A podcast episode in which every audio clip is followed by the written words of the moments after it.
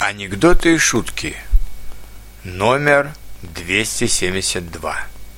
Новый способ похудения. Новый способ похудения за три дня. Можно есть все, но только из кукольной посуды и понарошку.